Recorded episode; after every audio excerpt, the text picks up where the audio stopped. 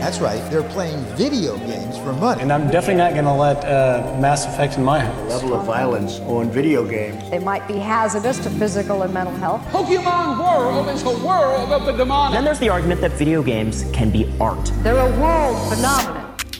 Hi, and welcome to Hit Point Pals, where we join to nerd out about the culture of play and other stuff. I'm your host, Liquid Travis. What? if you're gonna start us off this way, you might as well continue. Well, as I am Liquid Travis, and with me is Original Travis That's me. and Neo Travis. That's me? Why did we do this? Why are we all versions of me? We have we hey, it's look, it's almost 2020. We gotta step it up. We gotta get that futuristic vibe going. All right. Okay. Oh, It's because he's, 2019. he's big. This is the end of the ancient days, and we're Yeah. about to get into the cool future. We're gonna go into Neo days. And what's cooler than uh, Liquid Travis, Original Travis, and Neo Travis? Wait, okay. Doesn't that mean I'm solid, Travis? Because you're liquid, you know? Yeah, you can be you can be solid Travis. No, I think you, well, yeah, I guess so. And Travis would be Big Travis. Yes. So I'm Liquid where does where does this get us as far as Well, it, this gets us uh, absolutely nowhere. Um, but I thought it would be nice theming for t- the upcoming uh, decade. yeah? Yeah. What plans do you guys have for the upcoming decade? oh, you know. Oh, jeez, I don't even know what I'm doing with my life right now. Why do you gotta ask these questions? You think Liquid Travis I- has any clue what's going on? Okay, the question was supposed to be a like a joke, but I like it was set up for you guys to say something funny, but I don't think I did a very good job. You think so- we're funny, Travis? You think I'm funny? You think my life in the next decade is funny? Oh damn! Okay, that's not what I meant. I'm just, Ah! oh man. Well, since we're getting ready, you know, with this whole rebranding kind of thing for the next decade, we might as well take a look at the past decade. You know, it's had a lot of ups and downs, some bro moments. Okay, I thought we were gonna do decade gamer moments at the end of the podcast. Absolutely. All right, So, well, in this last, uh, in these Here, last what, few what about who we actually are? As in, Oh. I'm Travis Lean. You're William Suit. We also have Caleb Warwick here on the microphone. It's Did I me. get everyone? You got him. Will and I have a gamer shout out. Yeah, do we've you got have a a, game- do you have we've a got a- we have oh sorry, a game shout out. I don't Yeah, know we why I got a said game a shout gamer. out. Oh, I don't have any It's like we're gamers shouting out want to shout gamers? out right now. You have any Um, games to shout out, Caleb, before we do ours? Um, not right now. But That's fine. I want to hear. I want to hear. What, oh, Furi. Furi is a cool game. It's it's Oh, is cool. what do you do in Furi? It's just all boss fights, and it's like super like um cyberpunky aesthetic. Okay, it's all really boss cool fights. sound. Doesn't tell me really anything about the game. Well, it's just all boss fights, and it's like a third Okay, person you perspective. just said the same thing again. I, I mean, I don't know how else to describe it. You just oh, okay. fight So waves okay, of it's third person bosses. combat. You fight Yeah. bosses. Okay, interesting. I'm looking at it. cool soundtrack. I like the colors. I like the yeah. I like the colors. What's Played that for like two hours. Is I it good? Yeah, it's really good actually. Like, I was genuinely surprised because I only played like maybe ten minutes of it like a couple years ago, and then I finally like got into it. It's pretty hard actually, but Mm-hmm. I like it a lot, and I like the aesthetic of it. I love the soundtrack of it. The soundtrack's fucking sick. Um, Will and I were messing around with a game that doesn't have any colors. Um, in fact, this this game didn't. This is on like a, a we- uh, like a Google Code website or something. What? Um, it's called AI Dungeon Two. Uh, I saw it was going around. It was going around the gaming news this week, and we checked it out. It was very interesting. Game, uh, no, sorry. Uh, AI Dungeon Two pulls from a like a database of choose your own adventure type stuff. Oh, wow. It lets you just type in things, and it'll automatically generate a story for you. I don't really know how to describe it. It's yeah, and it's not just like oh, choose your own adventure. I choose how I want to interact with something.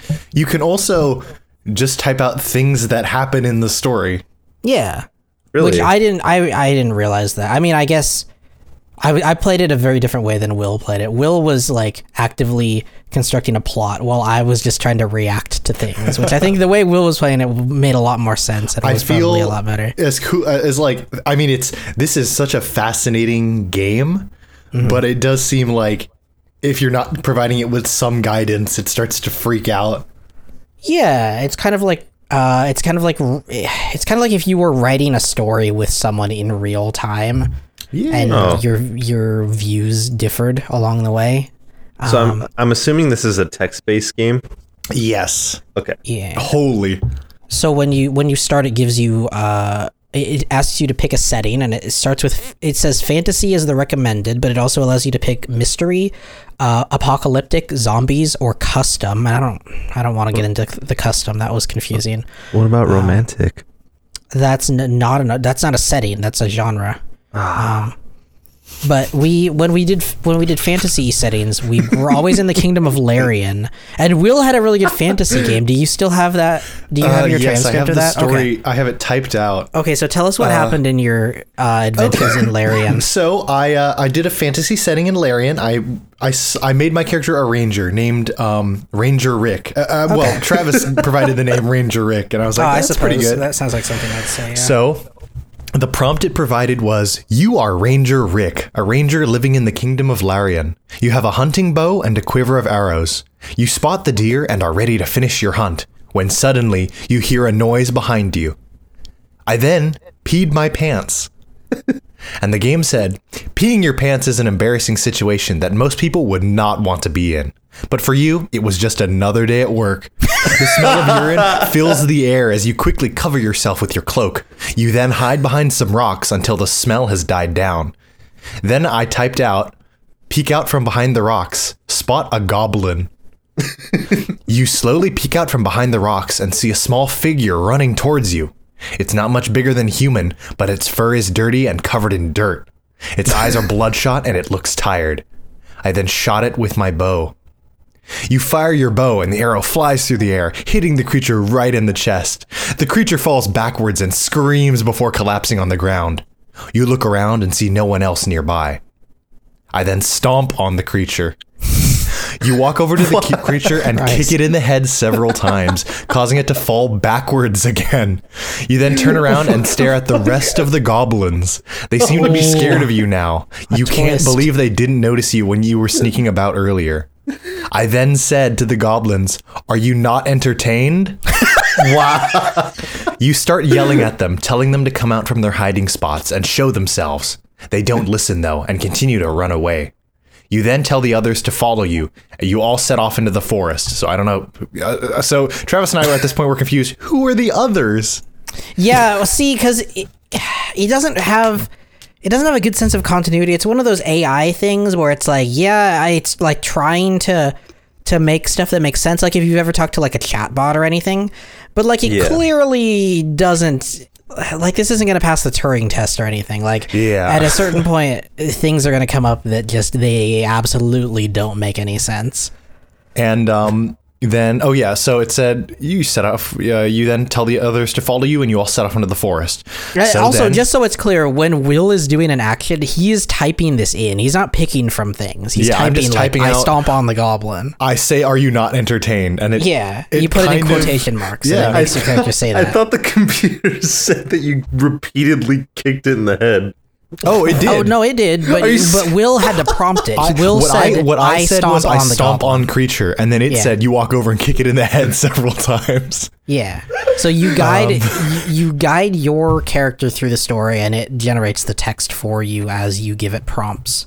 One of the most fascinating things about what Travis just said there about give it prompts is it never mentioned goblins anywhere. I Right. added in the goblin, and that becomes important to the story. Yeah, yeah, that's what I liked about the way you were playing it. Um, so, oh yeah, so uh, we were wondering who are these others. So then I said, talk to others. You walk up to the group and whisper to them. You explain what happened and how you killed the goblin. One of the dwarves, okay, which was just like, what the fuck? One of the dwarves says he heard about this sort of thing happening in the past. He asks if you're sure about killing something like that. I then threaten the dwarf with the same fate if he doesn't shut up. You grab the dwarf by his collar and shove him against a tree. You tell him that if he doesn't stop talking, you will break his neck. Oh he won't stop, and he tells you that he's going to kill you instead. You laugh and tell him that he better not do it. I then slap the dwarf. You slap the dwarf across the face, knocking him back. He tries to get up again, but you catch him and throw him to the ground. you then tell the other dwarves to go to go help the wounded dwarf. You then leave the group and make your way back home. And then this is where I really tried to like screw with it by providing it mm-hmm. with something I didn't I there's no way it would have. I said, "I enter my home village and see my grandmother sitting on a roof." What the fuck? You enter your home village and find your grandmother sitting on a roof. She seems very upset. She tells you she saw you kill the goblin and she's never seen you so angry before. She also mentions that there are more goblins in the area and that they'll probably attack soon. So you gave it like a joke prompt and then turned it into something that literally made sense and set you on a new quest. Yeah. It, it was like, oh my god, this was fascinating because before this, my stories made sense for about a few interactions and then they just fell apart. Yeah. And this one was like, I don't. There was some continuity here. Like it remembered about the goblins, and then oh yeah, she warns me about goblins might attack soon, and then I laugh at grandmother and say that goblins are no problem. Wow. You laugh at her and tell her that the goblins aren't anything to worry about. You then ask her where the nearest town is, and she tells you that it's only a few miles away. You tell her that you should go there and buy some supplies. I then said I'd leave for town and wave goodbye to grandmother. You walk out of your house and wave goodbye to grandma. You then make your way to the nearest town. As you approach the town, you hear shouting and screaming. You think it might be orcs attacking the town. You try to ignore it and keep walking.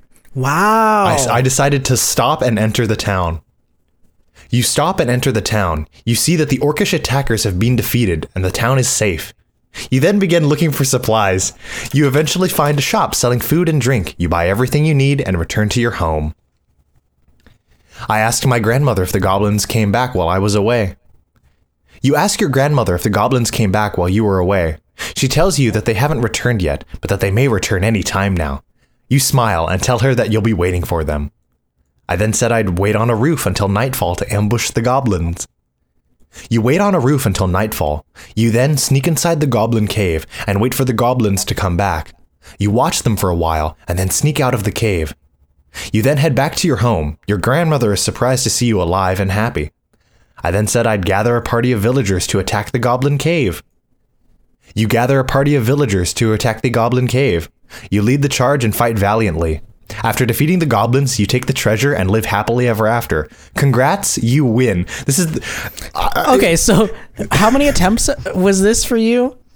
uh and just Bef- trying getting, to yeah, playing and getting to like dead ends or like like I don't know eight times probably. Okay. And I didn't think I didn't know that there was a win state. Yeah, I didn't either. I knew that you could die in the stories, but apparently you can even win. And it was fascinating to me because the win condition was defeating goblins and in their lair. And I had introduced the goblin like the goblins weren't in the story. They, they weren't even in the prompt. Yeah. I had added them in and I was able to win the game. I'm assuming it worked so well because they must have had a lot of goblin reference because that's such a common fantasy trope. yeah, and I'm assuming yeah, it must have worked well because I didn't do anything too crazy. Yeah. Like, oh yeah, fight a goblin, enter a town, sneak about. It's like okay. But I was fascinated. Like that was the that's the one story I've gotten that I think uh made sense for the most part with the exception of the introduction of the others. Yeah. But uh Travis, you had uh you had some interesting tales as well. Yeah, well, mine didn't go nearly as well. Um, a lot of my adventures uh, ended inconclusively because either the website stopped responding Oh yeah. or um uh like here i'll show you my example where i got stuck in a weird loop. I decided i wanted to try i had done a, a bunch of fantasy ones didn't have a lot of luck. Uh, i decided to try the mystery setting and i made myself a detective named detective redson. And i'll just i'll i'll go through a little bit of this. So it says you are Detective Redson, a detective living in Chicago. You have a pistol and a police badge. It says you enter the forest where you believe the criminal you're searching for fled to. Suddenly you hear a noise outside. It sounds like a gunshot or an explosion. So uh, I was like, okay, I had my car. It said that like I hid in my car, and then it said like you see a bullet hole on the ground or something. So I started I started doing prompts that would try to get my character to search for clues and examine clues and stuff. And eventually it had me find a note on a tree trunk. So it says, You find a piece of paper with some writing on it. It reads, I'm sorry about what happened to you. I hope you can forgive me. Um, and at this, I said, I weep.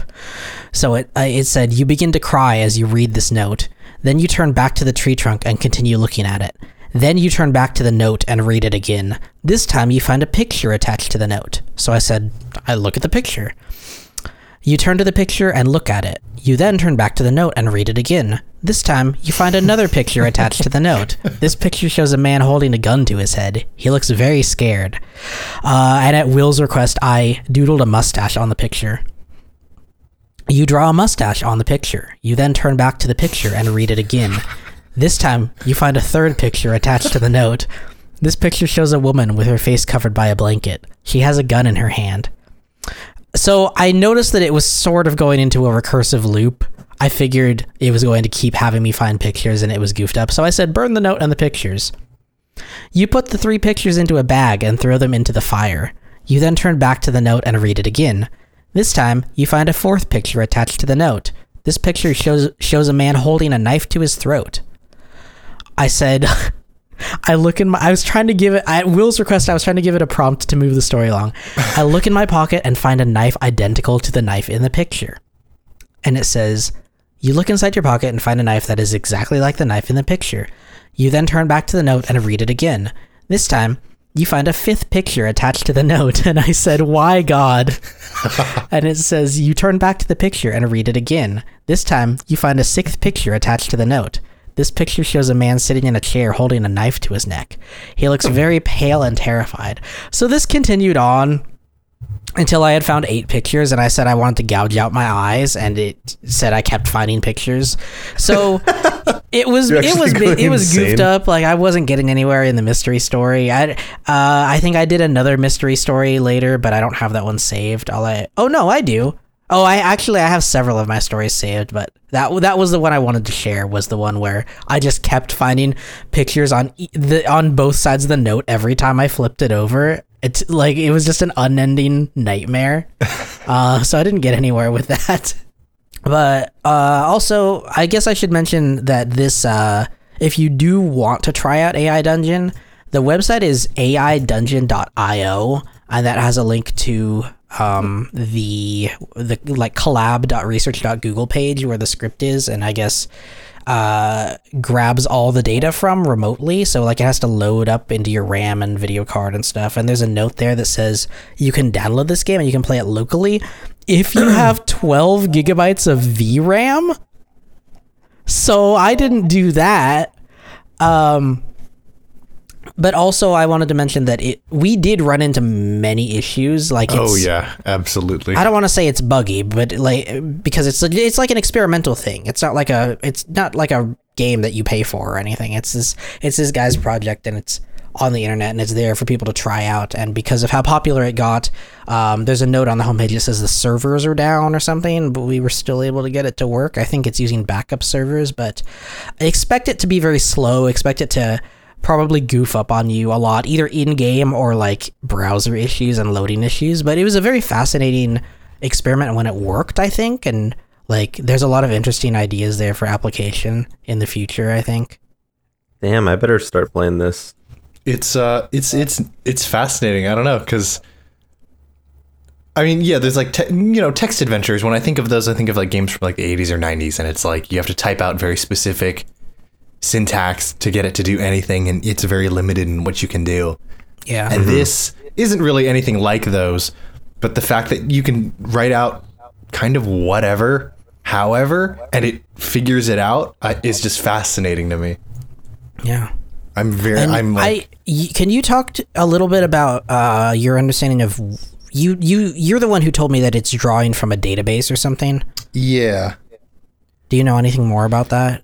Uh, not too much. I just know it was trained on a database of different choose your own adventure stories. So I'm assuming it went over them many times and was given some parameters to try and figure out how things should go together.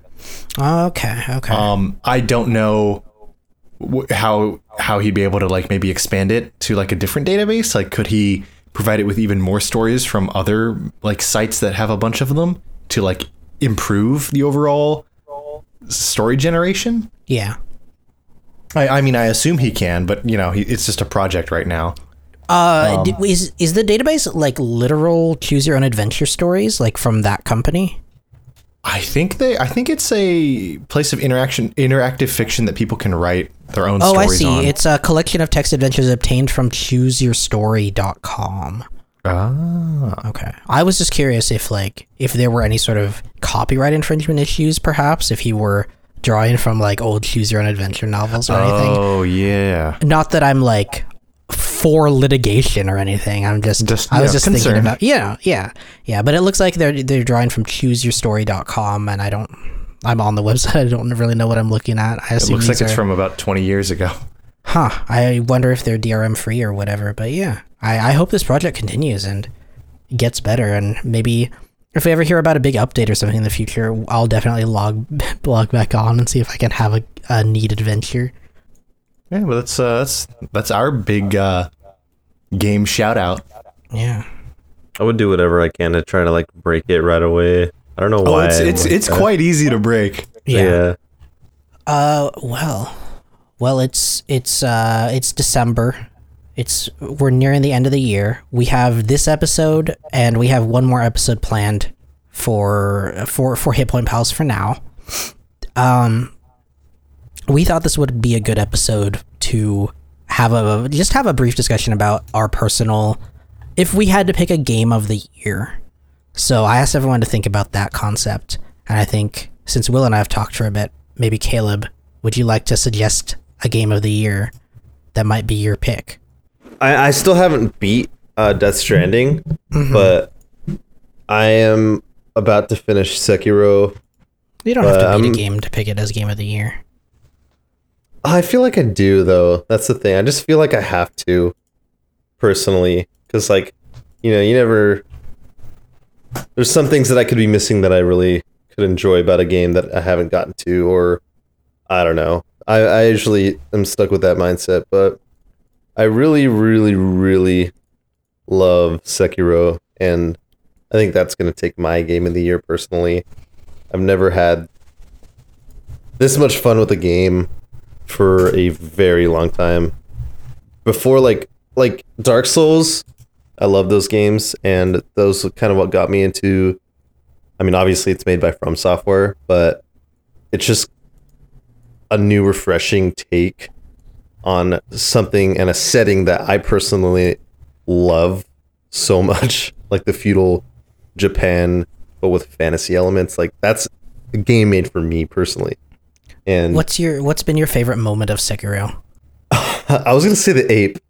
That's Okay. definitely not my favorite moment, but it was definitely a memorable time. That's for sure. The fucking guardian ape, and I think that's kind of I've seen I've Universally, seen people who've played this game say that that moment is is like their gaming moment, their favorite gaming moment of 2019. oh yeah, I could see that. Like that that can definitely be mine as well. Like I haven't gotten around to playing Re- Resident Evil Two uh, re-release, but Will and I I, feel both like- liked Resident Evil 2 a lot. No, I heard it was amazing. I, It I really like Resident Evil fantastic. 7. Mhm. Um, I played Resident Evil 7 last year, and I really enjoyed that game. But I still need to play 2. And then with the announcement of 3, I'm like, shit, I really need to play 2 now. I gotta play the original 2, though, first, and then play this. Ah, I'm never going to touch the original 2. Oh man, you almost got turned into a Jill sandwich. I think that's Resident Evil That's 1, RE1. but Is it? Yeah. yeah. Oh no. Whoops. Regardless, it's still Resident Evil. Still But hey. Resident Evil 3 will have a guy named Martin Sandwich. Yeah. Wait, That's isn't very that cool. not that um Resident Evil like that new Resident Evil game coming out, not Resident Evil 3 remake? That's a part it's, of the it's game. part of three. Is it really? It's the multiplayer Oh. component. What was it Is it called? like a Outbreak? Resistance? Project Resistance. Resistance. What the hell is Outbreak? Why did I say Outbreak that? is a multiplayer Resident Evil from PS2 days. okay, forget I said that then. I remember playing a Resident Evil game on the Wii. Oh, I was what? actually What is Umbrella that? Chronicles. Umbrella Hell yeah, Chronicles. it's a rail Oh, shooter. okay. That was actually genuinely fun though, not gonna lie. I enjoyed that game. My mom said that I couldn't play it and I played it anyways. Damn. Now that right there, ladies and gentlemen, that's one of That's the gamer, gamer gamer that's, moments. that's one of, the our decade. gamer moments of the decade. Then, I was only 18. Damn, dude.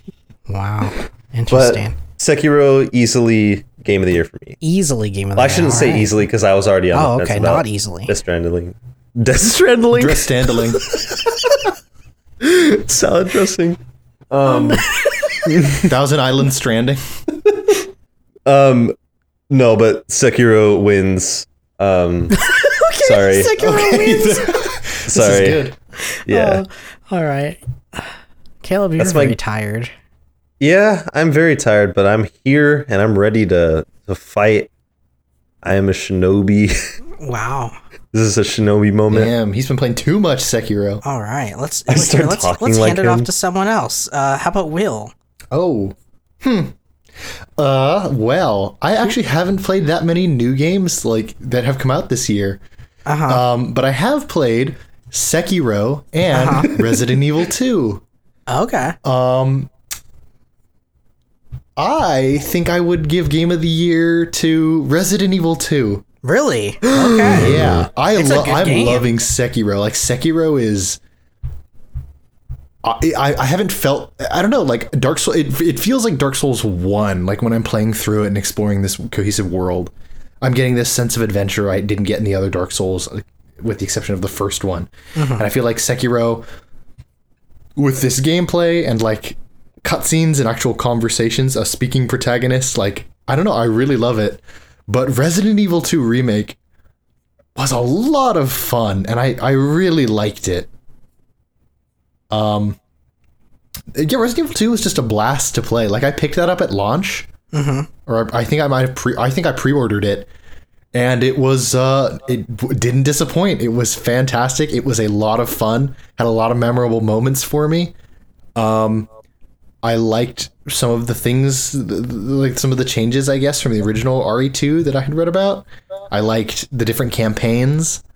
I uh, it was it was just a great game, which I know it's like a remake of an older game, but I But would it's still so give it far my removed. yeah, oh yeah, absolutely, and I would I'd give it my game of the year 2019. I had an absolute blast with that game. Any big moments that you want to shout out in Resident Um, Evil 2? Let's see. Any favorite moments? favorite moments maybe maybe not a specific well yeah yeah okay here's a moment so it's no secret but in re2 um, you spend a lot of it getting pursued by big mr x mm-hmm. and he's always stomping around chasing after you He's got that hat. um, there was a moment where um, I kind of went into a dead end area to pick up a, a key or something, and I, I thought I had evaded Mr. X because I didn't hear his footsteps, and I was like, haha, idiot! I'm gonna go. I'm gonna go back down the hallway, and I'm gonna be good.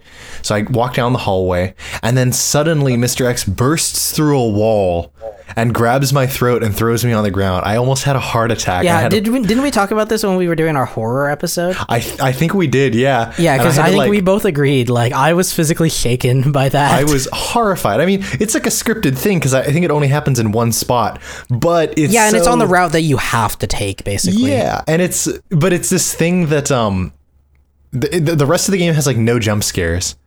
This is the only one, and it, it- man, it it works really well. I was I had never been so horrified in my life. I went into a cold sweat. You're like That's wondering if Mr. X was gonna burst through your door. Exa- yeah, exactly. Yeah. It was uh it got me spooked. And um yeah, I mean the first half of the the game and the second half feel kind of different. I think the first half of the game is a lot of wandering around through a police station doing little puzzles. Not that the second half doesn't have puzzles. It has them, but it, it just feels a little different. I really like the first half and I like the second half. Not as much, but they're both really really good. It, it, it was so good that uh, you know, um, after I played through one campaign, I immediately started up the other character's campaign, which is mostly the same thing with some differences. Um, Yeah, I actually- especially in the yeah, middle I- of the I game, guess- there's like a big divergence. Yeah, that reminded me. I felt like the game. I didn't like the game as much once you leave the police station. I don't know Mm-hmm. what it is about. I feel like that area is so well designed and all. Not that the rest isn't, but there was something you like. You get familiar with it, and some some part of me didn't want to leave the police station. I think. I think one thing that was really fast that was just great about the police station is you spend so much time getting familiar with it and then to mix it up for a bit they don't throw you into a new place. They instead throw a new variable in which is mr x. Yes. so despite the fact you are familiar with the station and there are some new enemies here and there you know you're no longer just thinking oh i know how to get through this hallway. You're now thinking i swear to fucking god if mr x is at the end of this hallway i'm out. And you start planning your route around it. And it's just it's fascinating. The second half of the game feels a little more linear actiony Yeah, it reminds me of like a Resident Evil game I don't like. Like reminds me of like, six or maybe yeah five. six or five and some elements of four kind of yeah. Um. But yeah, I mean, uh, overall, I think the game is fantastic. Uh, I think Leon's campaign in the middle takes a. There's a part where you play as Ada Wong. I don't think that part was very good. I barely remember that part. Um, in Claire's campaign, there's a part where you play a little girl named Sherry running from like the police chief in like an orphanage. That I thought was very fun. Uh, so just like you know, Wait, one fun thing and like it was scary or like it was you- scary, but fu- Oh, it was scary, fun, and like just a neat thing. Like it was Uh-huh. really cool. It was Um, fun for Will, as in he's just like laughing, smiling, having a good. I was having a, you I was having a goof. I was having a Well, see, I wasn't sure what you meant. I assumed that you meant he was like a zombied out police chief, but then you said it was a lot of fun. Then my vision changed to like, uh, maybe he was just slapstick like, sort of. yeah, maybe he was like a clown at a birthday party or something. Uh, no, he- yeah, he's a very sinister man. I, I suppose Okay. I mean, fun by it was it was enjoyable to play through. Right. This is Not that I have, like- only played half of the game, I guess, or a quarter maybe. I've only played the Leon campaign. I haven't played the Claire campaign or the Oh, B yeah, yeah, you need to play the Claire campaign No. I know it's still the it's still on my hard drive. I'm gonna Oh, play the game. I'm gonna I'm gonna I'm gonna get to the real ending, whatever that is, and I'm gonna get spooked. I guess. Yes, it's a good game. Yeah. Uh, yeah, Sekiro. Sekiro's close, and it has good moments too, but it, it, it doesn't get my game of the year. Damn. I know, damn. You, you know a game I forgot about, but we What? played so much this year. It was uh, what the fuck is its name? Um, Remnant from the Ashes. Oh yeah. Oh yeah. I won't give that game of the year, but I will say No, no, that no. was a good, game. Good game. Good game. Like I have Yeah. no real complaints with that game. Uh, th- okay, the one thing I guess I'll shout out about Remnant is I found it fascinating where I found it fascinating how like Will and I mostly played through the whole thing from from start to end together. And then Caleb, you picked up the game a bit later, and I jumped into your campaign to help you out a bit. The bosses were not the same. It was, I was, we were fighting new bosses that I had never fought before. I liked how this game randomly sort of generated its levels and bosses and stuff. It's like not not super into the roguelike, but it has those elements. It's enough that I don't mind calling. I mean, I guess yeah, it's fine. adds a lot to replay value too, and I just think that's cool too. So we both have completely different experiences of the exact same game that we played. Yeah, So- it was, it was fun. Man, I still need to beat that game. It's all right. I didn't like the ending much. Yeah, the ending I think is the weakest part of that game, which is quite Really? sad. They said that they were working on DLC too, so I wonder if that came out. looking forward. if any DLC has come out it for it. Uh, they've I come up don't with a couple of updates, but I don't think anything like super, super like big. Hmm. I hope I'm not misremembering though. I th- I thought that they said they were going to do DLC packs. I think they are. I feel Yeah, like they are. with the hit that game was. Oh, I'm- one I'm- I'm- one one of my friends recommends this game. It's Ah. Do you want me to read what you wrote? Me? Yeah. What did I write? You wrote Remnant from the Ashes feels like Dark Souls and Destiny had a baby with the RPG progression of Dark Souls as well. Game is immensely fun with friends and the replay value of the game is great. Some of the bosses I fought haven't been seen by any of my friends in their playthrough. Support original IPs. Thank you for this random gem gunfire games. Oh, I didn't even realize I wrote that. I was probably like I, I rated your review asleep. helpful. That's very nice. I was probably like half asleep when I wrote that. I'm just like like punching my keyboard, randomly generating something. I thought I typed in IPS, but then I realized I typed IPs. I was like, okay, like what the fuck is an IPS? Oh, that's what it is. What is there any Yeah. guys, any games that you guys played this year that you've never played before? Y- yeah, I've never. I Most had- games? Wait, yeah, wait, what? Well, I Sorry, I hadn't what played this RE2 question? I remake until I usually only play games year. that I haven't played before. that was a really bad phrase. I meant that didn't come out in 2019. Oh, okay. I see what you mean. Well, we played we different played through the whole Dark Souls Yeah. series. yeah, we played through all of Dark Souls. I hadn't played those before. I think maybe a long time ago I played Dark Souls 1 for a bit, but I was confused and angry, so I didn't, but but then Will was like, "We should play through Dark Souls." So we did. I still uh, cannot fucking believe I did not realize that there was summoning in Dark Souls until like I was about to beat the game. Dang. What platform did you play on? I played on PC. Okay. Wow. So you had internet. Yeah, I just didn't know that summoning was a thing at all, so I never like looked to look it up or Yeah. anything like that. I didn't have Well, you know, it's not like the game tells you anything. No, it really doesn't. But yeah, it was it was so odd. And then one one time I found this like you know little yellow strip on the ground. Like, huh, what's this? And then a guy showed up. I was like, what? but it wasn't. It, it wasn't um because I never this used. Is, this is a chosen undead, like in a tavern, telling a wacky story to his friends Yeah. around the table. And I was like, what? Who's this? Throw your hands in the air if you're a true Saleya. But yeah, um, I never used humanity. That's why. So I never like knew about these until there's like specific NPCs that you could summon even without humanity. And there's Yeah. like two probably.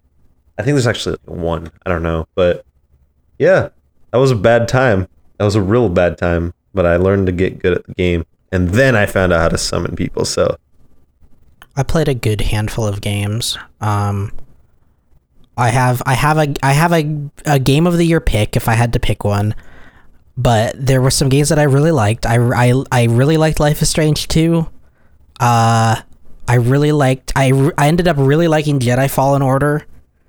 Uh, I also really liked Resident Evil 2. And then a few games that I wanted to pick game of the year, but but I won't. Um, The Outer Wilds thought was a fantastic game. I, I've not enjoyed exploring and exploring space in a game as much as I have in The Outer Wilds, and uncovering like a creepy galactic mystery. Uh, very unique. I think everyone should play that. Um, I really liked Control.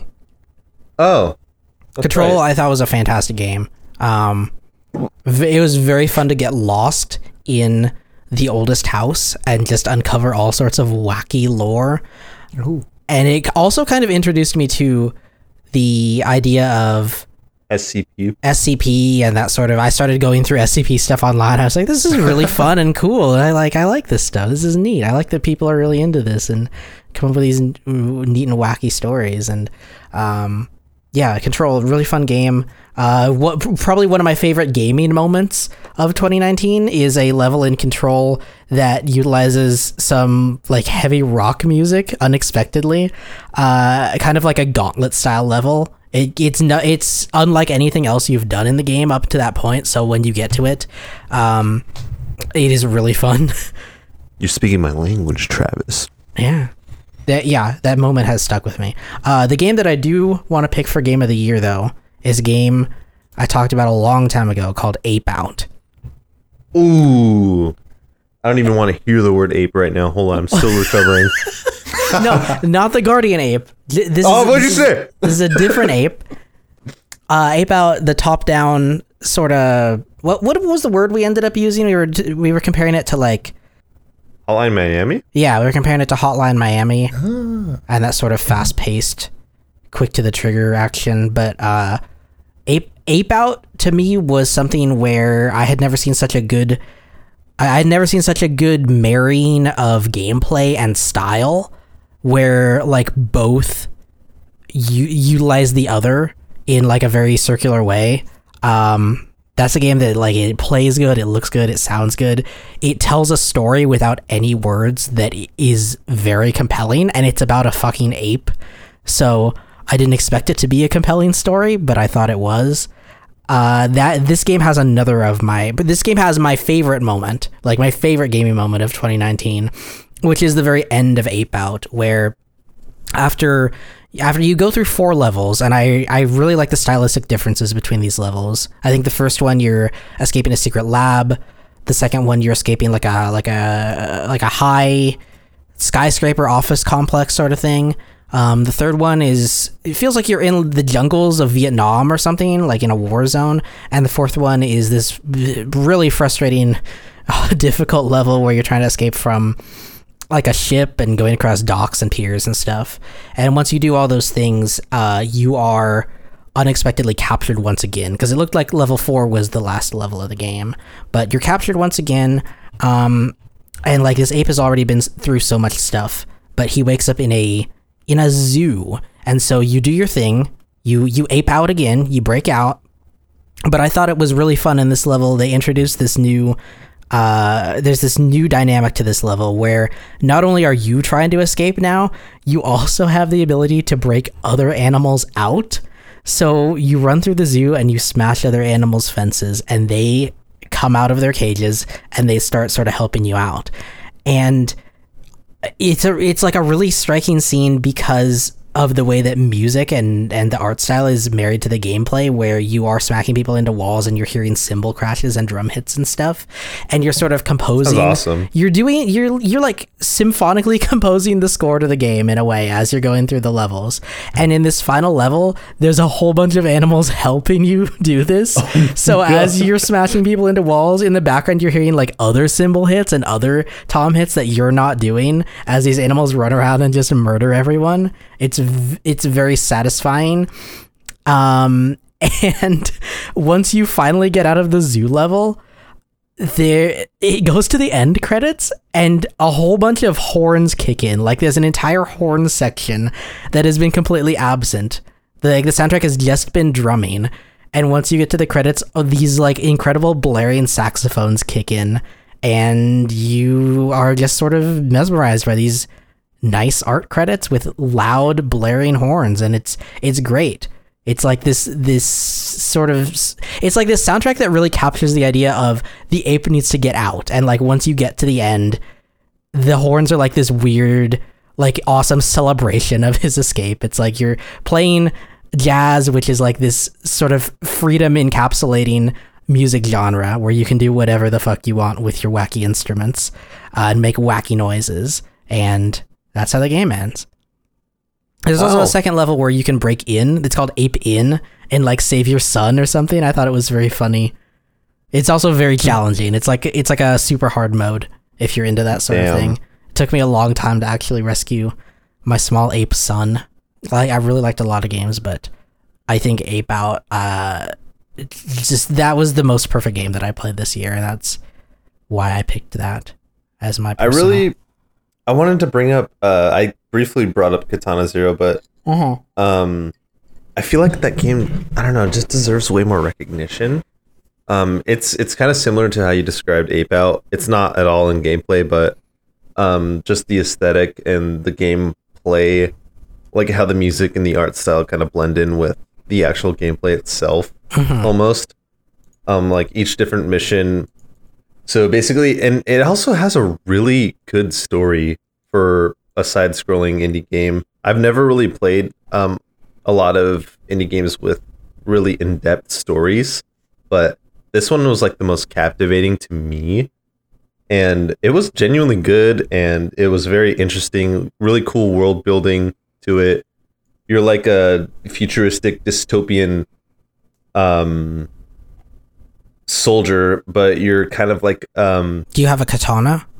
yes, you do have a katana. Very But cool. um you were brainwashed or something and you basically do a bunch of hits for this one dude and he's remains mysterious at the start and then you have you actually have this drug that you repeatedly take that you're supposed to take doesn't tell you what what it does until like closer to the end and such and it's it's really cool how things kind of just like wind up and there's some choices I don't think it really affects much but um, it's similar to Hotline Miami but it's a side scroller instead it's also uh, published by Devolver so you could they kind of have a I think distinct style of indie games but um yeah, Katana Zero is definitely really good. Soundtrack was really good. I loved it, and just everything about that game. I, dude, I'm not gonna lie, it emotionally almost got me at the very end.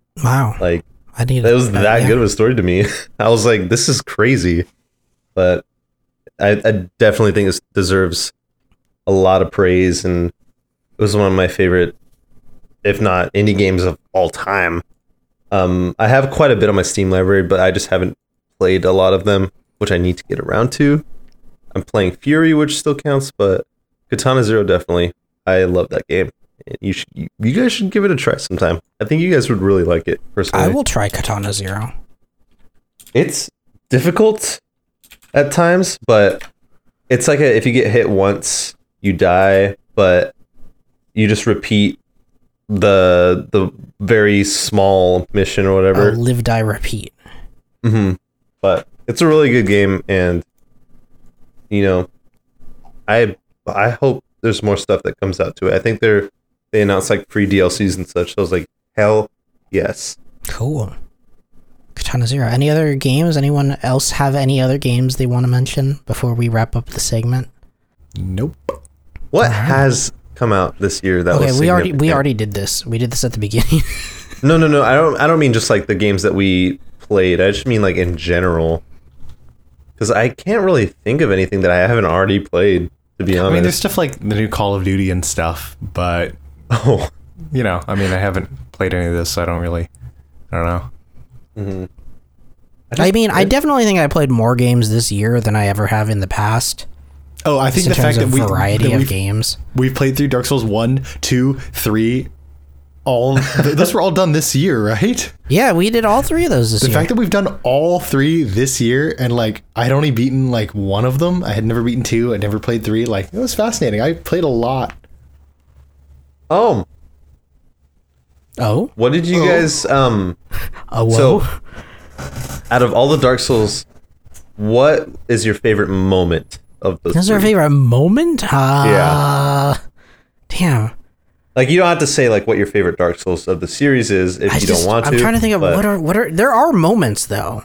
It's Mm-hmm. just like were any of them memorable enough to stick with me?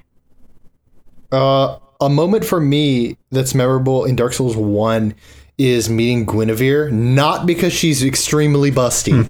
Hear me out. Oh. But because you ju- you've been going through Anor Londo getting your ass beat Yeah. by giants, Ornstein and Smough, the fucking lightning bullshit.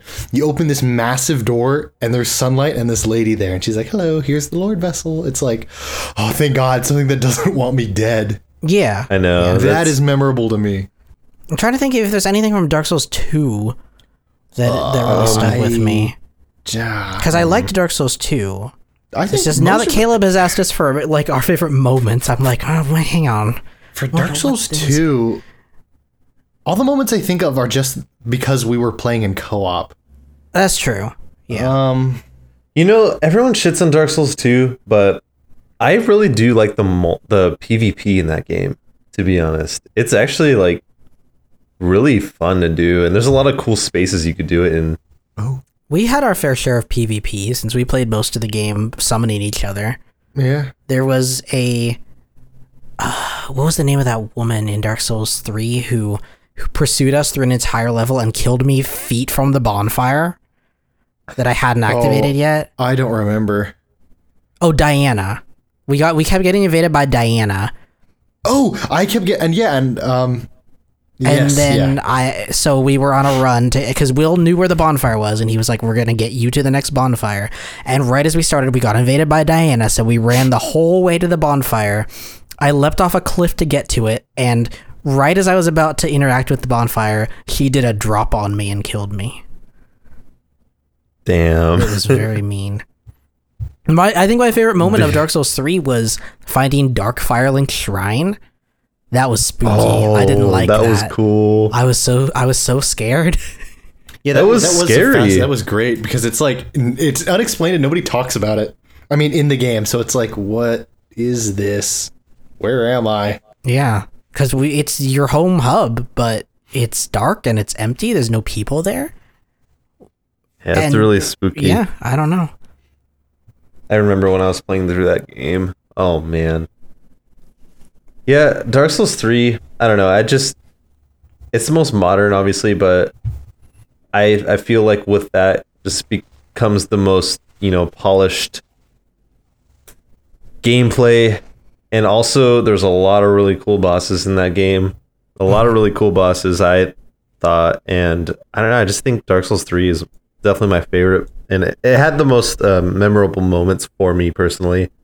Like I can't think of any. I'm just kidding. Uh,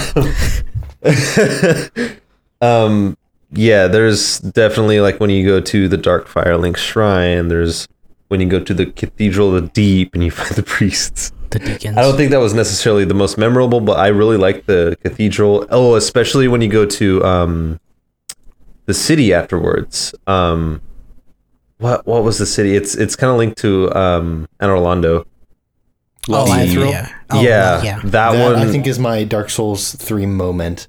yes, like coming. I remember I was playing. We were playing with you. catacomb, and then you you come out onto a cliff, and it's just like the most beautiful thing. Yeah, Then I got Dude, we're- invaded many was times awesome. in that place, and I got very upset for like. a bit. yeah, that one dude that just kept chasing us down. I mean, it was cool. I mean, I understand why they're there to balance the game, but you uh-huh. know, goddamn, guys, cut me some slack.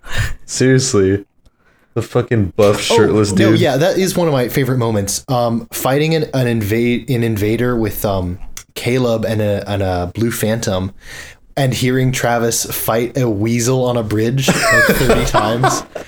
I, uh, I yeah. That was, was great so funny to hear the, the the seething rage in the in your voice get like more and more palatable until at the very end it sounded like you, if the game came on disc you were gonna break it. yes. this fucking weasel. Um, I think each of us had an incident where we were invaded by a player who did not attack us. yeah. You had one in Dark Souls 2. Yeah. Uh, he like have- guided you through the level, and then w- we had one in Dark Souls 3 where a guy took me through a whole area, and I was part of the Way of Blue, so we uh, to protect you from invaders. So we had a uh, Way of Blue guardian show up, and he also quickly realized that the invader was not hostile, so it was just four people going through a level together. Damn. Yeah, and the and the guy who invaded called himself Solaire. Yeah. Oh, and I felt so bad because at a certain point we were, there were some strong enemies. You died, Will. Our blue yeah. spirit died. It was just me and Solaire. And uh, he was cosplaying as Solaire and called himself Solaire. And um, he pointed at this chest and like he was showing me that it was a mimic and stuff. And I was like, all right, well, it's just you and me, Solaire. I'm gonna fight the mimic. And I fought the mimic and it ate me. And Solaire did the emote where he like collapsed to his knees and threw his hands up in the air. I was like, oh no. I let down I let down my invader Solaire. I, think But not yeah, exactly cool a- guy. yeah. It was a it was a great moment, and that mimic was not a great moment. No. No. I Mimic's think not a Mimics never. a not exactly a, a, a moment, maybe a, a- a couple of moments early on in the game. Um, whenever I would summon Travis to my world, we would get invaded by drink cum. Oh yeah, that happened so many fucking times. And the first time I, I was stuck in a deadlock with this guy forever, and it reached a point where we were both out of Estus, and I was so tired of this fight, I fell on my knees. And then he dropped some uh, embers for me, and then banished himself. Yeah, yeah. Wow. But he showed no mercy when he showed up later, which I understood. Yeah. understood. 'cause Yeah, when you he know, came back, he he was out for blood. he was like, He's "All like, right, you hey, you better be stronger. we had a, we had a, we had a good time. I gave you some time to train like Dragon Ball Z. Uh-huh. Now let's get good. Safe to say, he made me drink cum. he was very powerful. It's like, Iconic. Take a sip. Oh my god. All right, let me ask you then a s an even more specific question. Oh, okay. Um, Okay. what is your favorite boss of the entire three series? One. You can only pick one. The entire. Oh, All three of them. only one. favorite boss. Hmm. Like obviously not the easiest, but just like the most that you thoroughly enjoyed and just I don't know, felt maybe felt the most relieved when See, you're even when it comes with to them. easiest though, it depends on like the build because I know there was a boss in three. Travis got through real easy. And then Which- the- which and one? that- think it was Demon King. Okay, I had- they all bled together. You, you had like magic and you were able to beat him, oh, and I didn't have magic, and it was like a nightmare for me. I'm also not very good at these games, but Well, I had either. to summon I had to summon Travis and a bunch of people, and then there were some bosses that I found extremely easy, but Travis had to take. Oh yeah, that guy. I wandered through a boss door, and I'm never good at fighting the bosses. I wandered through a boss door. This guy attacked me, and I one rounded him. It's like, Wow. damn. I was like, "What? Okay, interesting." My favorite boss, though, hmm, I don't know. Some of my, the bosses I really enjoyed weren't exactly hard, but they were memorable. Yeah, that that's. I'm not saying that they don't have to be. Um, they don't have to be hard. I'm just saying like your personal favorite. Okay, for me, personal favorite, Dark Souls One, Gwyn. Mm. I had been practicing parries throughout the game, and I was getting slowly better and better at it. And when I finally got to Gwyn, I was able to parry him through the fight and take no hits. And then the I've- piano was playing. Yeah, and it was like I am doing things I could have I I didn't understand these timings. I didn't know how to really play the game when I started, and here I am beating your ass, Gwyn. I think my favorite boss is uh, Great Wolf Sif. Oh, that's a really good yeah. boss. I like that boss. I can tell you who my least favorite boss is. Who? Royal Rat Brigade. Fuck that boss fight. Oddly enough, Fucking I'd Dark that's my Souls second least favorite. This is my least favorite my boss. least favorite is Bed of Chaos. Ah, okay. It's not Oh, really a that fight. one's It's just like a lesson in tedium. I probably tried 50 times to kill Royal Rat Oh jeez.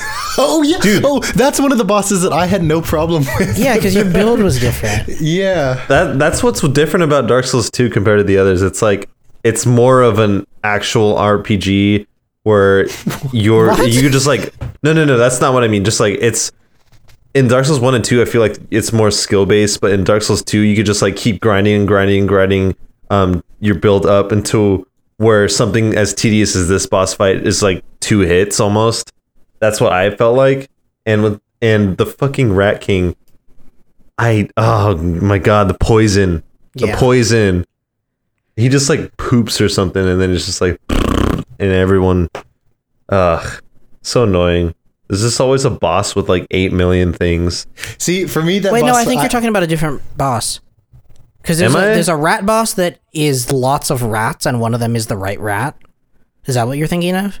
No, I was thinking of like that wolf the big, thing. the Okay, big one. yeah, it's a okay. big- yeah, it's he like has a- like a yeah. bunch of smaller rats that He do has a few insane smaller poison yeah. damage.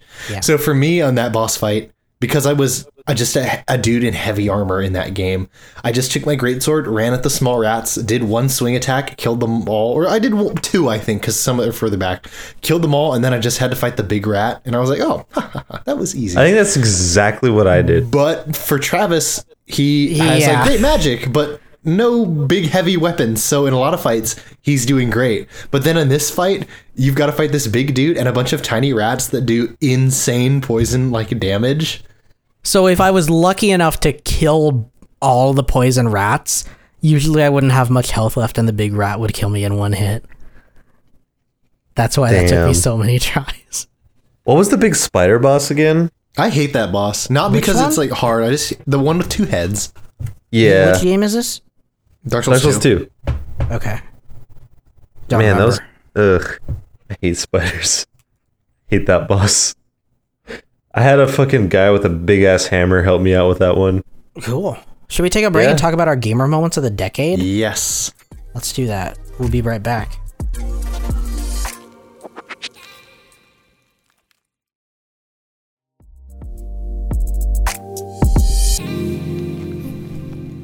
All right. So usually this is where we do our thoughts and prayers, but this week I asked people to reflect on their top gamer moments of the decade.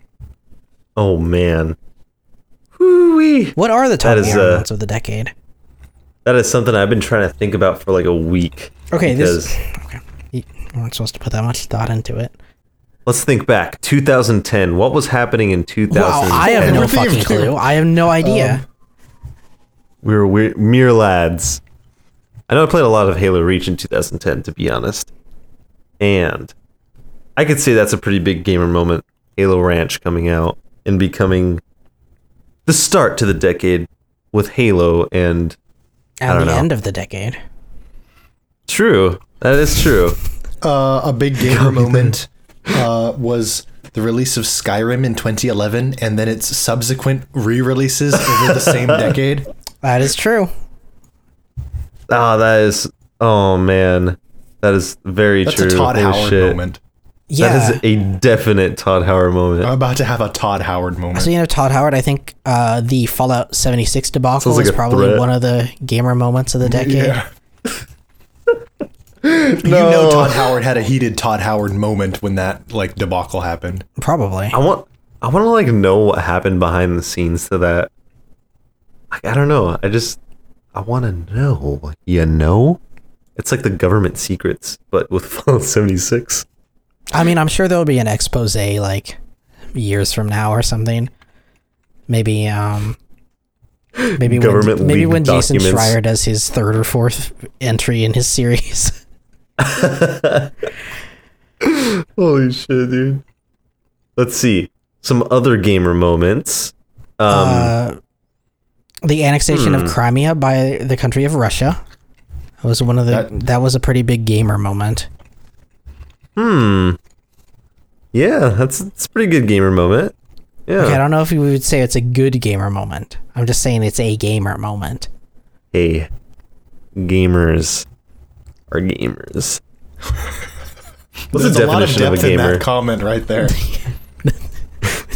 Yeah, talking about like nice platitudes on the Star Wars podcast. We should have had that one. oh man. Um, let's see. Oh yeah, the Battlefront 2 microtransaction fiasco. That's that's a pretty Mm, Is that big a big gamer enough gamer moment. moment? That's just I mean- people getting angry, I think. Oh man. Well, I suppose the annexation of Oh, I'm Crimea sorry, was I- just the international community getting angry at that. Yeah.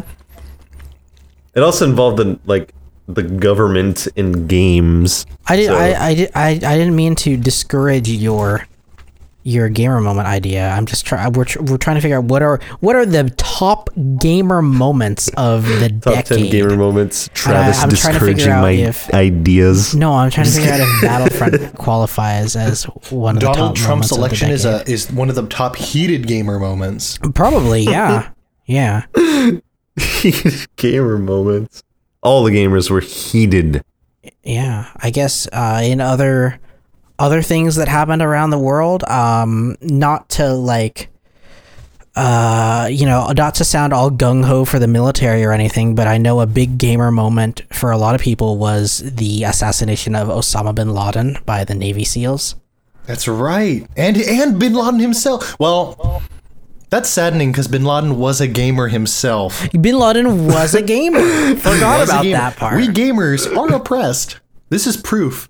State-sponsored terrorism against gamers. Yeah, he played Animal Crossing games. Um, he played. He had like some Mario games, I think. Ah, I, di- I can't remember what else he had, but he had a lot. He had a lot of games. He had a lot of anime too. He Truly. had Postal 2. Oh yeah, he did he have Postal too? It says I'm looking at uh, like Oh, yeah the video games he owned. It was Kill Osama bin Laden. That was a game he owned. All right. what? Um Oh well, I guess there's novelty in that. If people are making games about Interesting. killing you, it'd be neat to see what they're doing. Like, Yeah, I'd pl- if I was Bin Laden, I'd play that game. yeah. he played Spec Ops War on Terrorism. he played Command and Conquer Generals and Command and Conquer. Oh hell yeah. Um you think that's where he got his strategy? Oh yeah. Um, Six strats. What the fuck? These are some weird games. The Great Apocalypse, Bin Laden Liquors. What the fuck is Bin Laden Liquors? I'm looking that up right now. Interesting. Game. What the hell? It's Are a you- flash hang on. game. Are you sure you're looking at games Bin Laden had in his data, or are you just looking at games about Bin Laden? No, it's um games that he played, I believe. Okay. Because I found some of those games you mentioned, but they're just on a Wikipedia page about Bin Laden in popular culture. Oh, gotcha. He took gamers rise up further than anyone else. He played Batman Oh. Gotham Knight. Metroid Prime Hunters and Yoshi's Island DS. He yeah, he also had uh he had something called I think this is a movie or a documentary. He had something called "Where in the World Is Osama bin Laden," which I guess that's fair enough. Oh, car. He had Cars. He had a copy of Oh, hell Cars. yeah. Uh, well, Will and I uh, got stuck in this loop, or not really a loop, but w- we've just continuously been, um, we've just continuously had our had our gaming plans foiled by the game Dungeon Lords, which has been released many times, and we've tried to play it many times, and we always get to some sort of game-ending bug or something that just prevents us from completing the game. Just in a holistic sense, that's that that's probably one of the top gamer moments of the decade continual cock blocking of dungeon lords i guess Our trials and tribulations and trying to save Fargrove. yeah we've tried What so are some hard. of your guys' what are you guys what are some of you guys uh, what are some of your guys' favorite games of the decade? that's a completely different question we can cover that after we get through some gamer moments. Oh true. Oh Minecraft. Oh, that's an absolute. That's the mega gamer moment. That is like That's the, gamer transformative gamer, moment. moment. Yeah, yeah. Dude, I don't know, man. Redefines game like the gaming landscape. It really did, to be honest. i like, Like- minecraft it's neat Well, I mean, e- even in just like in terms of like just video games and the culture around it, Minecraft Oh, is like, like huge genre types like spawned out of Minecraft. yeah Minecraft, Call of Duty, Block Heroes, Fortress Craft. Roblox. When did Roblox come out? Ah, it was 2006. Never mind. Never mind. We'll, we'll disregard that. um i also have down that that video of the kid who w- was being uh who, who was being yelled at by his mom and he yells my Ah, dick yes. was out That is one of the best. I don't know what that moments. video's called i don't know if you know Uh, I don't. I usually just type out in my dick was out okay is, it, is that really something i should type in in in YouTube. Yeah, I I Oh, can in find YouTube? a video. called- just don't type it in Google. okay Well, this isn't the exact one, but um, Caleb, have you seen the video? What was it? Uh, go to YouTube and type in "my dick was out." Uh, why did I type video? Oh, it's because originally this was a Google search. Then you told me not to, so I copy pasted it to YouTube. Um, and I typed I, in YouTube. I searched "my dick was out" video, and it was the second result. Oh, hmm. she was about to blow my dick. Fuck. Yeah, that's, the, that that's the title of the It, video. it is. A friend showed it to me my freshman year Yeah. of college, and it was probably one of the funniest videos I've. It is the funniest video I've ever seen. And so I have a lot of questions about the video too. Yeah, it's like, it's it's fascinating. It's an enigma. great. I've seen this video. Are you watching it? Holy fucking shit, dude! That is that is a gamer moment. That is the gamer moment. I said I'm, it. I'm watching it again. I forgot there was a dog in this video. oh my god. Dude, I just this have a lot of back questions memories. about context. Mom, I'm serious. My dick was out. I I have a lot of it's questions funnier about the without relationship context. between this guy and his mother. Yeah, I just I don't know. It's a it's a very odd video that I sometimes think about de- late into the night, just wondering what's going on. you sometimes ponder while you're about to sleep of what the context of what was happening in that video was. Uh, we should describe this video for people who are listening. Otherwise, this just went Oh, on yeah. for so long. Yeah, absolutely. So it is a recording by someone. It is a recording of somebody recording their brother Yeah. and their mom in an argument about something. We, we're in you- we're in the you- middle of things. You We're start media in, in media res, yes. yes, and um, it's a heated gamer argument. Um, and what we what you discern throughout the video is that the boy who's arguing with his mom was about to do something with that girl. That's what he says. And the mom says, what, what were you going to do with that girl? And the boy says, She was about to blow my dick. And he, mom he goes, emphasizes some of those "What?" words really loudly, which is great. She was about to blow my dick. yeah. She says, What? what? I, Mom, I'm serious. I was this close. Go to your room now. Mom, seriously. And the best part is, the whole mom seriously thing is like, no, mom, you don't understand. She was about to blow my dick. And he's like, it's like a weird, like, he's trying to barter with his mother. Yeah. Uh, despite the fact they're both they both know what it was going to happen they just have very different views of it and I think it's I, I think it's towards the beginning of the video where he says my dick was out. Or is this at the end? No, uh, it's near the end. Oh, At the okay. beginning of the video is the mom. I was seriously about to do something with that girl, and then my phone went, and I was like, "Fuck." Okay, that's what, what I wanted do bring up her? because Yeah. that sentence raises a lot of questions for me about because okay, so what it paints a picture of is this boy and a and a, a girl who is not in this video, but an, a girl off screen, I guess, was close to giving him you know, an oral sex act when his phone vibrated and I believe it sounds like his mother called him and he felt the need to answer the phone and I don't know, go home? And that's where I get really confused about the context of this video. I, I do not understand what is happening there. I think there's some missing information. But the way he says, "Mom, my I like my phone was like," and I was like, "Fuck," just makes me. He just paints a picture for me of his phone going off, and he's immediately like, "Ah, I gotta go," and he Pulls just up his leaves. pants yeah, pulls up his pants, leaves. Very, ah, just so many questions. No other, no other speculation. No, I mean, uh, we can speculate all day, but I like what's there. You know. Yeah. It's it's a very good open-ended video, I think. You can draw your own conclusions, I guess. I think every every little part of it is just fantastic. Yeah, it's one. It's like it's the more you watch it, it's like the gift that keeps on giving. There's so many good moments. to blow my dick. Fuck. Link that in the podcast description.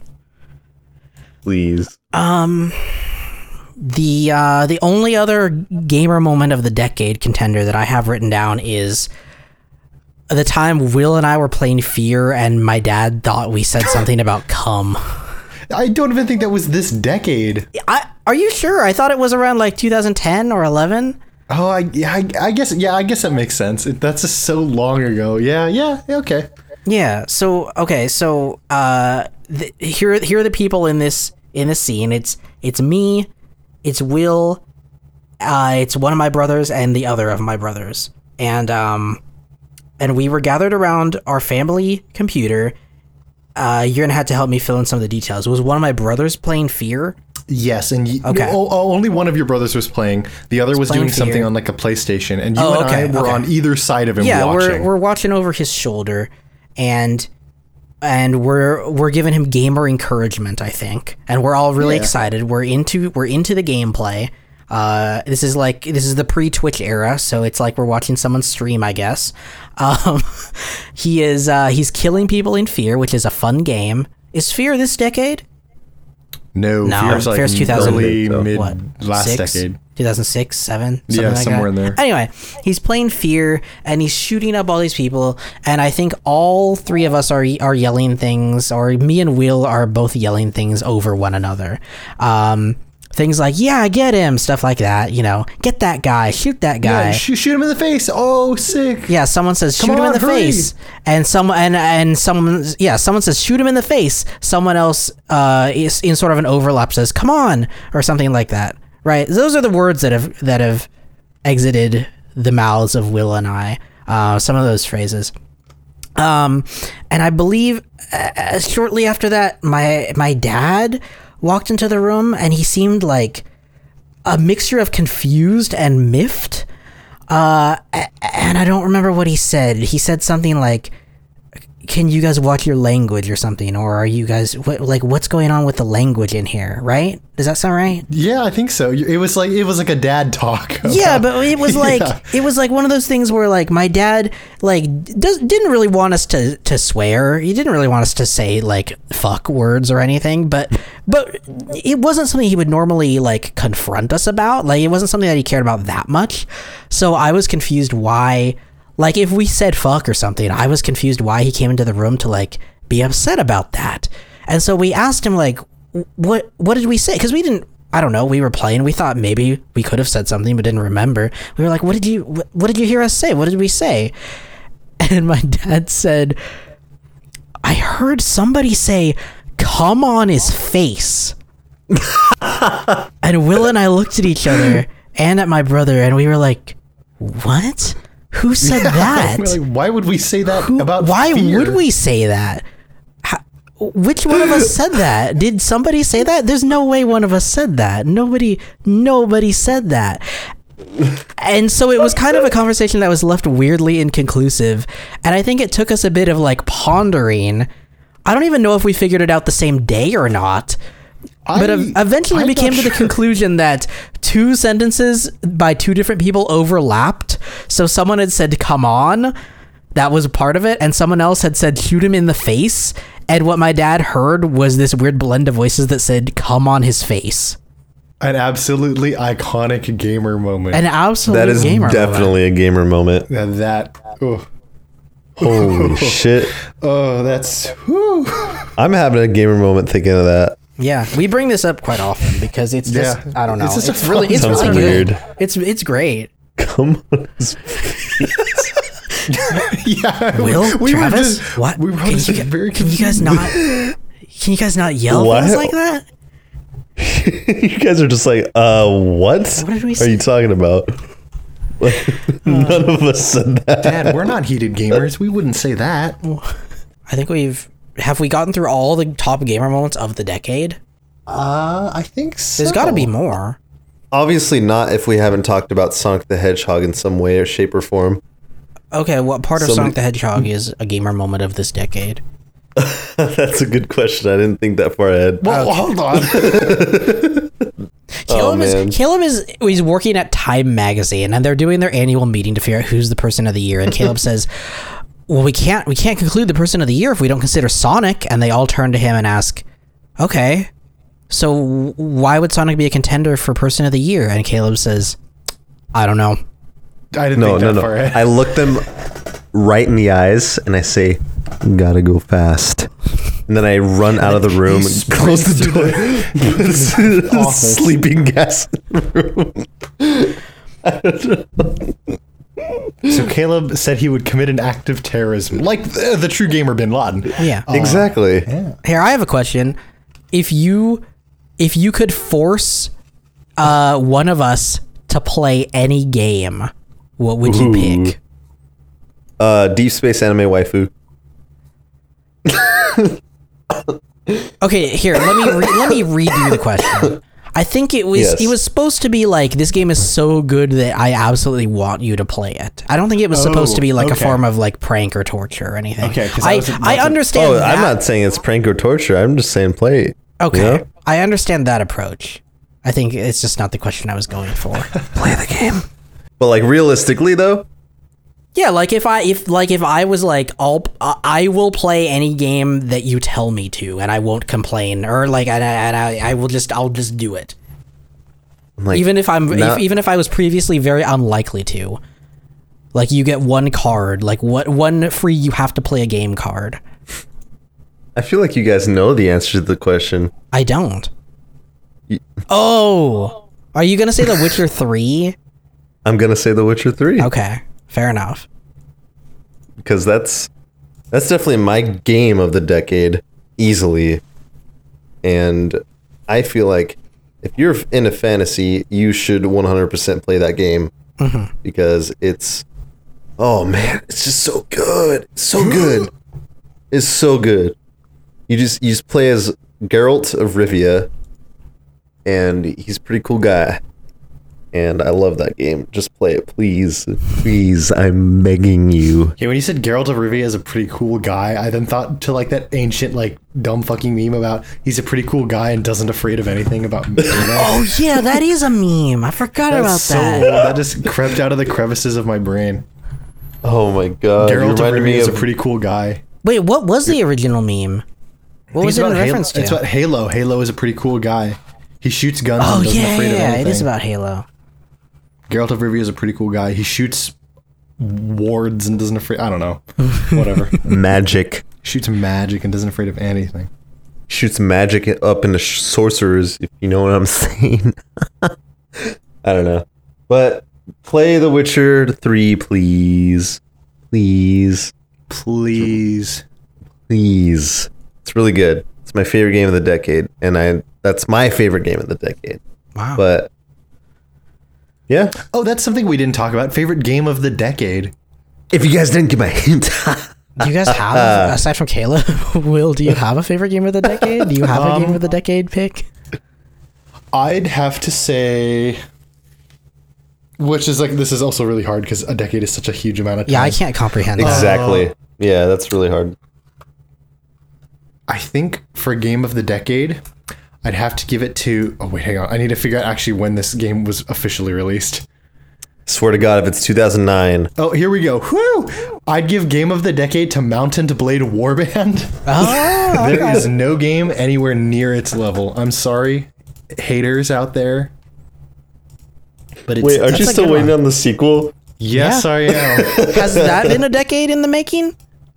it has been um almost a decade. Mm-hmm. So yeah, almost. And it'll come out next decade, and it'll be the best game of that decade. Oh man. Some might call me a fanboy, but I would say uh, they're wrong. It's just the truth. It's empirical science. it's so good, despite being so janky and so like, in a lot of ways, empty. Yeah. It is. I, I. There's nothing else like it, with the exception of its own sequel and its own predecessor. I was gonna say Left 4 Dead, but that came out in 2009, um, Yeah, so I'm like, those, yeah, those damn. are all last decade. Which is Left 4 crazy. Dead to is fun, about. but like, how would you even? Why would you even say Left 4 Dead is like a game of the year? Even I don't know. I played Left 4 Dead so much throughout like this decade. Left 4 Dead 2. Like the sheer fact it had like wor- like there were so many fan campaigns made on modding websites, some of which were really mm-hmm. really good. I think that is just like that's fantastic. Yeah, fun. exactly. It's it's such a replayable game. I mean, it's meant to be replayed, but it's just I don't know. Well, it's also its popularity wasn't like the game wasn't at peak popularity November 16th, 2009, you know. It took a little bit to sink in, but like that game I just felt like it like defined at least the the start of the decade especially with the likeness of you know Halo Three, Halo Reach, and I'd say it's in kind of the mixed of mix of that and such. Hell yeah.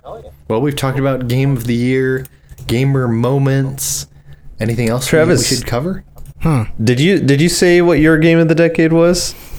uh, Flappy Bird, Ooh, the elusive Flappy Damn. Bird. I think. It, how Flappitious long was that? How long was that available? not very long.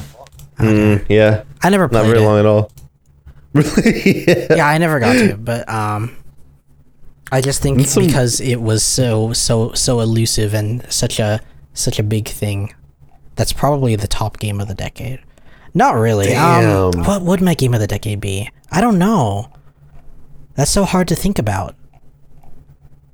What's a game you always found yourself coming back to? That doesn't During this necessarily warrant game of the decade, though. Mount & Blade Warband. I look at his games recently played. It's Mount & Blade, and he has ten thousand hours. oh, in it. see, no, I, I don't play it all the time. But uh, but I'll, I'll keep coming back to it. I want to maybe say comes out. Dark Souls. Oh, Uh, that's a good. That's actually really good for a game of the like game of the decade. I'd say Because I mean, Dark Souls. I know one, Demon's Souls is really the origin, but Dark Souls was the one that that like popularized the format, and Mm-hmm. jumping into Dark Souls was very strange. And it, like I felt like I had never played anything like Dark Souls before. Um, had a lasting impact on the way games were made, and also on the way games are played Uh, because I had a game that I would go through and like in the past if I ever got stuck on a game it was because I couldn't figure out what to do in an RPG. In Dark Souls it was because I mechanically couldn't kill a thing, which really wasn't something that had ever happened to me before. So I think it introduced me to a like a new concept within video games of like playing a game that is difficult and not in the sense that you turned on like legendary and it just gave enemies 400% more health or something. I definitely agree with you on Dark Souls, though. Um, I mean, it's while it not being my game of the decade, it definitely is a game that's in the decade. no. I already said my game of the decade, Travis. Come on, man. but Dark Souls is definitely gonna keep an everlasting presence on my gamer lifestyle for the rest of my life. My gamer I said it. I like that. I said it. Yeah, I like that too. All well, right. I never want to use the word gamer again, so I think we should bring this podcast to an end, so I don't have to. Um, we will we will be back next week. I don't know what we're going to talk about next week uh, because it's the last episode of this podcast that we have scheduled for now. Um, I guess because because because Will doesn't know where Will's going to be. Yeah, I don't even know if I'll be here n- next week. Oh, really? Damn. What are you doing Yeah, next I week? need to. I need to fly down to LA and drop off paperwork. Oh, okay. So I don't think I'm going to be here on Wednesday. Damn. Well, maybe we won't record Wednesday then. Maybe we'll just reschedule it so that we can at least do one last episode with all of us. A big f- s- season finale. But we do Make a- need to we do need to do our our second half of the Dark Souls lore moments. Yes. Uh, we're We're going, just waiting we- up on whole. Yeah, well, we're, we're going to continue doing lore moments, uh, bringing Star Wars Rewatch also to a close, but we're going to keep talking about movies in some way or another. So, uh, for now, I guess the main thing I want to say is uh, that Hit Point Pals is on Twitter, and you should follow us on Twitter at Hit Point Pals because that's where you'll see all our announcements about what we're doing with the podcast and such. And I want to keep the feed active. I think I might, I think I might move uh, lore moments over into this feed uh, just to make things more concise and easy. So even even when we take our Hit Point Pals podcast into an indefinite hiatus, uh, you'll still hear from us on Twitter about what we're doing, and we'll still direct you to all of the different Hit Point Pals uh, s- spin-offs and other universe tie-in Damn. podcasts that we're going to be doing. Uh, we're still going to be talking about things. We're still going to be having a lot of fun on our recordings. It's just pr- it's not going to be in the same format uh after next after the next episode. So look forward to many things changing. Uh, uh i don't see i don't have any good announcements yet because nothing has been determined yet. Um but as we move into like the holidays and all that uh we're going to be taking some time off from hit point pals. And when you do hear from us it may be in the form of other different podcasts which will all be good um, I think that's all I have to say for now. Anyone got anything else? Any anything that I'm missing? Anything that I'm missing? Hit Point Pals, hit, all of our episodes, they're on the internet, hitpointpals.com. Um, Oh damn, we're gonna see Star Wars next Saturday. yes. that doesn't, that doesn't sound right. That's two Saturdays from now. Twenty first? Yeah, two Saturdays from now. Is it? Yeah. It's on, it's on the second Saturday. Huh. Maybe I'm dumb. Too much math doesn't help you out. Damn. Well, hell yeah. Hell yeah. Uh, we'll see. We'll hear from you all next time. We'll see you all next time. I don't know why I said hear from you. We're not going to hear from the podcast listeners. well, you can you can send us messages. Uh, yeah, uh, you can go on Twitter. You can send us messages. We'll we'll read them. I don't know if we'll I don't know if we'll respond to them, but if they're a good message, we probably will. Anyway, that's all from us this week. Uh, we'll talk to you all later. Peace. Hugs and kisses.